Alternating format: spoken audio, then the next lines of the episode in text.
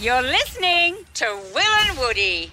We talk about your life then, so maybe pre and post Heartbreak High, because Yeah. obviously this show, as we're discussing, has got huge. You get nominated for Most Popular New Talent at the Logies. Life all of a sudden has changed quite significantly for you. How have you gone with that ride? I mean, look, it's been amazing. Like the obviously it's cliche, but I'm overwhelmed with gratitude. Yeah. But I'm also just overwhelmed sometimes. Like Yeah. um Oh, right. also like I'm a person who kind of struggles with mental health sometimes. Yeah, Um, so cool. Yeah. All right. it's been a little anxiety inducing Oh, at times, man, but I can only imagine. yeah, but for the most part, it's just been amazing and it's been so awesome to share it with audiences finally and Yeah. connect with them. Like meeting fans in the street is like surreal. So yeah, it's been Yeah. really fun.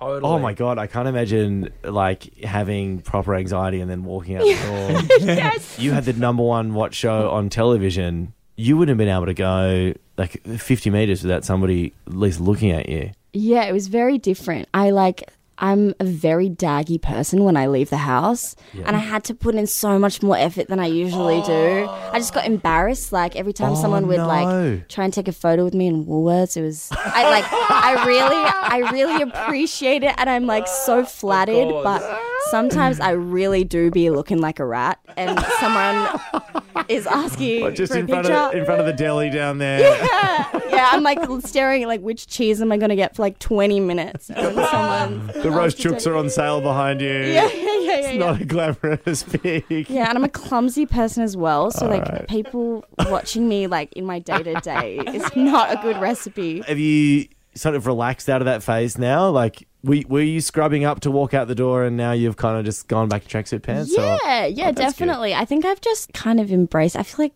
at first it was a big lifestyle shift. Now it's chill. I'm still like an introvert for the most part, Mm. but I'm I'm relatively chilled about it. Have you Yeah, had any nice. advice from anyone in the industry? Like you, you performed amazingly at Logies with Peking Dark, G Flip, I think Maya. we've got like, some audio on it.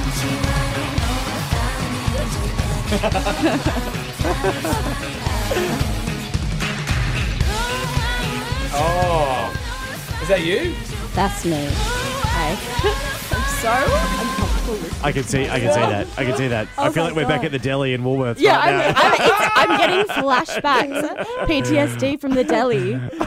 Oh, that's the name of my next E EP. PTSD from the deli. But have you had any advice from uh, anyone in the industry about like you know getting more fame and becoming more popular and dealing with that? Yeah, like definitely I've had like lots of people guide me through things, guide me through I guess business side of things. Oh, yeah, yeah. Even in terms of Yeah. like the legal side of things and having to like my manager Chloe is amazing and Mm. she's been like a really strong force in my life in helping me figure everything out Mm. and stay calm. Also just my family, like Yeah. Like I'm actually living with my grandma at the moment, which has Mm. Nice. been amazing, Oh, and like just lovely. having like family and their Yeah. guidance as well has been really good. So important So, to have yeah. your own safe space Yeah, totally. away from it.